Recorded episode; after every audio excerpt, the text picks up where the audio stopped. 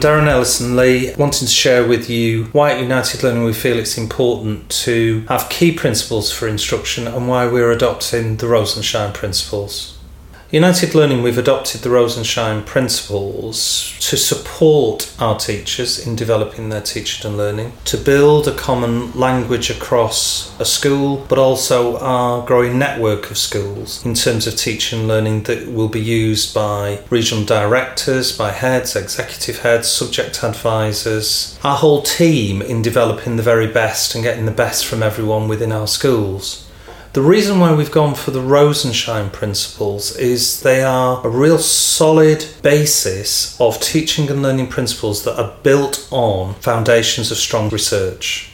Cognitive based research has demonstrated that these principles lead to effective learning, but then also looking at the data set and the observations of some of the best teachers who achieved the best results also triangulated that these were the core principles. Lots and lots of other educational research across the world identifies these principles. They're also very simple and easy to remember and use as language. Complexity when you get into the depth of them. But I feel this will achieve for us that continuous improvement, which is the heart of our framework for excellence we're taking the full 10 key principles. There are, when people do some of the research, it does vary, but the others are extensions where they've actually broken ones down into subsets.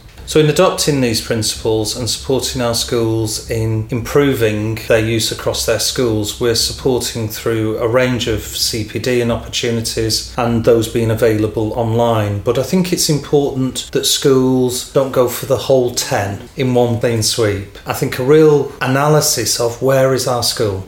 Where is our school across each one and where are our strengths? And also where are strengths and areas development in terms of pockets across the schools. So you may have, as a school priority, modelling, but you may have two teachers who are really strong at that. So they become your potential advocates of those areas. Or, as I know, Nick Thorpe, our executive head across our Barnsley primaries, they had done previously a lot of work around questioning and modelling. And when they've done the audit, they've identified aspects in terms of reviewing prior learning across the school was a key aspect that they needed to work on. So that becomes part of coaching and feedback for individual teachers and work. So I would say for an individual school, it's key to have that audit first and then focus on your key priorities and develop it in chunks. Dare I say, small steps? Use teachers who've got good practice in those areas as you're modelling and scaffold that learning for your staff. You need, as a school, to use the principles in the CPD that you're delivering for your staff in actually embedding and developing these across the school.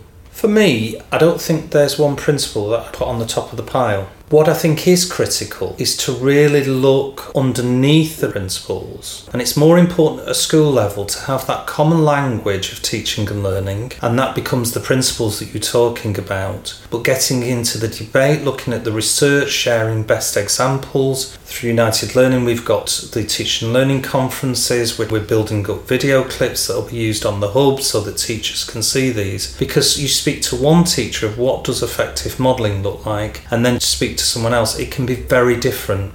These principles are not going to lead to boring, predictable lessons for pupils, in that our teacher always asks us, What did we know last time? Oh, now they're talking to us, now I've got to do this. They're far more dynamic than that. They won't be there in every lesson. Done ideally, it will be dynamic, changing, and energising so that we do get the very best from everyone in that continuous improvement.